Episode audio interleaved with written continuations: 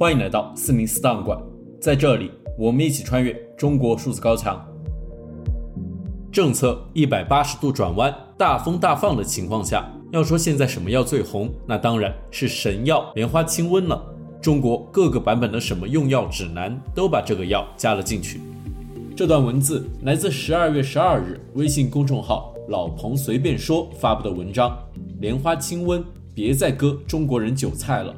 自十二月七日中国当局发布新十条以来，各地迅速取消疫情防控措施，众多民众感染新冠，以莲花清瘟为主的神药遭疯抢。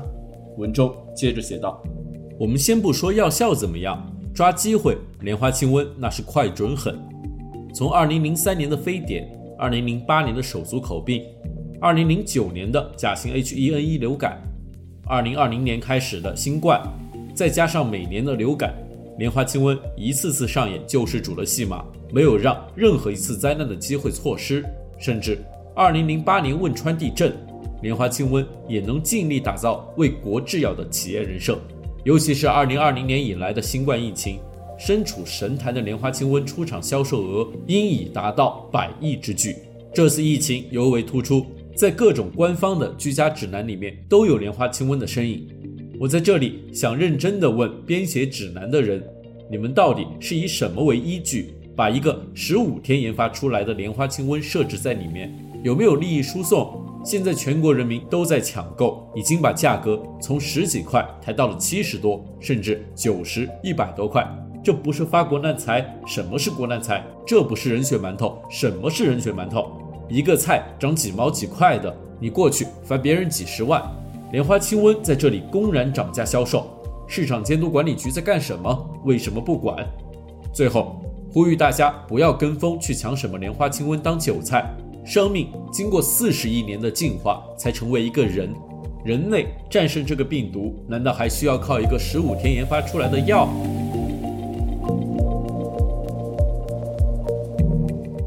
尽管。中国的言论审查和舆论管控日趋严峻，国家对公民的监控也无处不在，但我们依然可以看到那些不服从的个体，顶着被删号、被约谈，甚至被监禁的风险，对不公义勇敢发出自己的声音。中国数字时代在四零四文库栏目中长期收录这些被当局审查机制删除的声音。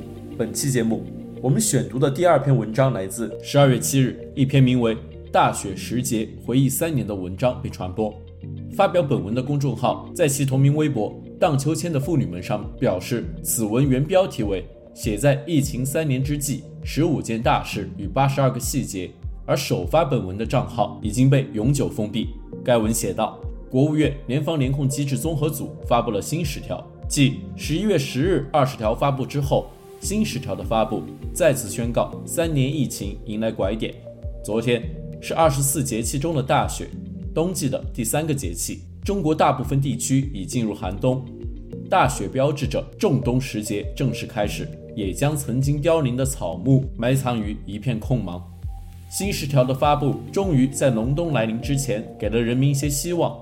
然而，也有人记得，在大雪之前，我们还经历了两个冬天：方舱、密接、隔离、口罩、核酸、健康码。多年之后。也许这些词语会在一两行字的记载中出现在历史课本里，成为一种已然过去的集体记忆。然而，铺开这些句段间的褶皱，在一次日落、一滴眼泪中，是历史的细节，是散落各地的个人记忆，是每个身处其中的个体三年的生命体验。每一个在今天盼望春天来临的人，都能在其中找到自己的影子。在全剧终的时刻，我们不是退场的演员。我们都是历史的亲历者。十二月一日，微信公众号“城市数据团”发布文章《十亿人的二十七天》。文中写道：十一月三十日，孙春兰副总理在国家卫健委座谈会上提到，我国疫情防控面临新形势、新任务。十二月七日，新十条出台。无症状感染者和轻型病例被允许，甚至是鼓励采取居家隔离。实施了近三年的清零政策，在不足一星期的剧烈转弯中，终于完全结束。许多城市已经在疫情政策转弯之前先走一步，迈向了群体感染之路。我们在网络上能看到石家庄、保定等地不断出现疫情严重、发热门诊排长队的信息。许多北京朋友周边的阳性病例也越来越多，其密度已经远超上海疫情。但是，这样的群体感染似乎并不能在数据上找到支撑。从全国范围看，新增感染者数量也在十一月二十七日达到顶峰后快速回落了。疫情防控的指挥棒消失后，病例增长数据立刻失效。此时，我们怎样判断一个城市是否出现了群体感染呢？如果将每一个被封控过的地区按照封控的天数加总，去掉其中被封时间不足五天的人口，将剩下被封超过六天或以上的人口全部汇总。那么，从今年的三月初到十一月底这段时间，中国共有十亿人曾经经历过封控，他们平均被封控了二十七天。同样口径的被封控人口数字，在二零二一年同期仅有二千七百万人，是二零二二年的四十分之一。在二零二一年，我们确实可以自信地说，中国的疫情防控政策成本低，效果好。既能够保护经济，又能够保护生命，但对过去成功政策的路径依赖，又让我们在二零二二年错过了最佳的开放时间，使中国只能在更糟糕的时间点调转政策方向。那么，如果现在的放开时间点比之前更差，我们能否再等一等，等待一个更好的时机再来放开呢？并不是不行，但会是又一场豪赌，赌已经稳定的奥米克戎变异株在某个时间点突然消失。或者被某种毒力大幅度下降的新赌株取代，赌我们在未来有一个高效的方法增加老年人接种率，达到世界领先水平。虽然我们在过去的几个月内无所作为，八十岁以上老年人疫苗接种率依旧全球倒数。赌我们突然发明了更好的新冠特效药，使得放开后可能会出现的一百七十万超额死亡大幅度降低。是的，我们当然可以像今年三月一样，继续留在赌桌上，继续原有政策。祈祷一个更好的时机从天而降，但是要留在赌桌上，必须再次下注。这些赌注又是什么？看起来不多，但也不少。十亿人，他们的二十七天。以上是本期选读的三篇四零四文章，文章全文见中国数字时代网站。这些作品版权归原作者所有。